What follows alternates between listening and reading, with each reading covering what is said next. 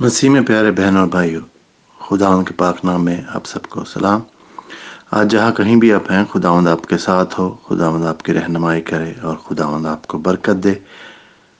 خدا کے زندہ کلام میں سے آج ہم پڑھیں گے زبور ستانوے، اس کی دس آئے اے خداون سے محبت رکھنے والوں، بدی سے نفرت کرو۔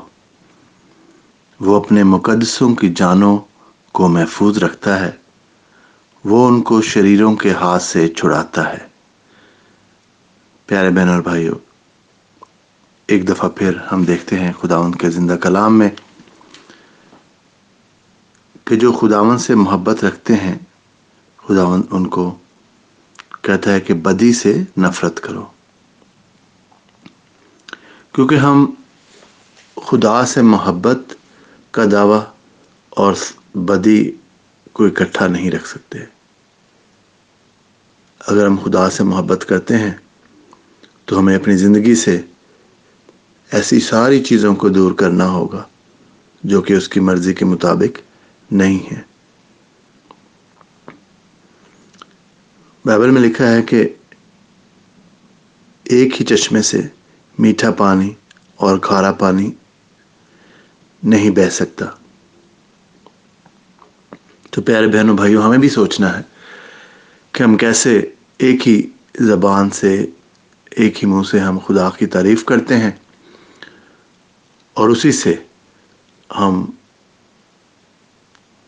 نفرت کی بات کرتے ہیں۔ یا ایسی باتیں کرتے ہیں جو خداوند کو ناپسند ہے۔ تو یہ کیسے ممکن ہے؟ اس لیے ہمیں خدا کی حضوری کے لیے، اس کی محبت کے لیے اگر ہم نے اس کی محبت میں اس کے پیار میں آگے بڑھنا ہے۔ اور خداون کے ان وعدوں کو اپنی زندگی میں پورا ہوتے ہوئے دیکھنا ہے، اس کی برکتوں کو، اپنی زندگی کو۔ ہم نے اگر اس کی چلتی پھرتی مثال کے طور پر ایسی زندگی گزارنی ہے، تو پھر ہمیں ان ساری چیزوں سے دور رہنا پڑے گا جو خدا کو ناپسند ہے۔ کیونکہ خدا نے کہا کہ آئے خدا سے محبت رکھنے والوں بدی سے نفرت کرو۔ یہاں پہ داؤد نبی یہ بتا رہا ہے۔ کیونکہ خداون اپنے مقدسوں کی جانوں کو محفوظ رکھتا ہے۔ وہ ان کو شریروں کے ہاتھ سے چھڑاتا ہے۔ تو ہماری حفاظت کی ذمہ داری بہن اور بھائیوں خدا نے لے لی ہے۔ وہ خدا کے پاس ہے۔ اگر ہم خدا کے ساتھ چلتے ہیں، تو ہمیں اپنی حفاظت کی فکر نہیں کرنی چاہیے۔ کیونکہ خداوند ہماری حفاظت کرتا ہے، کرتا رہے گا، اس نے کی ہے اور آئندہ بھی کرتا رہے گا۔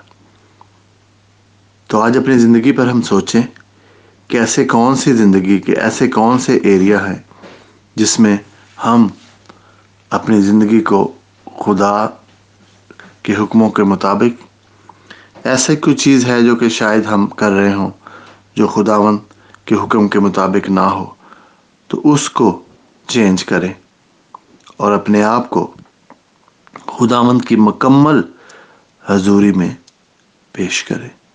خداوند تیرا شکر کرتے ہیں، آج سب بہنوں کے لیے، بھائیوں کے لیے، دوستوں کے لیے میں دعا کرتا ہوں، خداوند کے ہم سب کو تو حکمت دانائی دے کے۔ خداوند، ہم جب تجھ سے محبت کا دعویٰ کرتے ہیں، جب ہم تیرے حکموں پر چلتے ہیں، تو خداوند، ہم بدی سے، گناہ سے دور رہیں۔ اور اپنی زندگی کو مکمل طور پر تیرے حوالے کریں خداوند آج میں تجھ سے محنت کرتا ہوں، یہ طاقت، یہ ہمت، یہ حکمت ہمیں دے۔ اور آج ان سب کے لیے دعا کرتے ہیں خداوند جو کسی بیماری کی وجہ سے، تکلیف کی وجہ سے خداوند مشکل میں ہے تکلیف میں ہے تو اپنا ہاتھ بڑھا کر خداوند ان کو تندرستی دے۔ اور اپنے پاک روح کا مسا خداوند تو اپنے لوگوں پر جاری کر آج اگر خدا ان کی پریشان ہے فکر مند ہے، تو ان کی ساری فکروں کو، پریشانیوں کو خداوند تو دور کر۔ آج اگر خداوند کوئی مالی طور پر پریشان ہے، تو خداوند ان کی مالی پریشانیوں کو دور کر۔ یہ سب کچھ مانگتے ہیں تیرے پیارے بیٹے خداوند یسو مسیح کے وسیلہ سے۔ آمین۔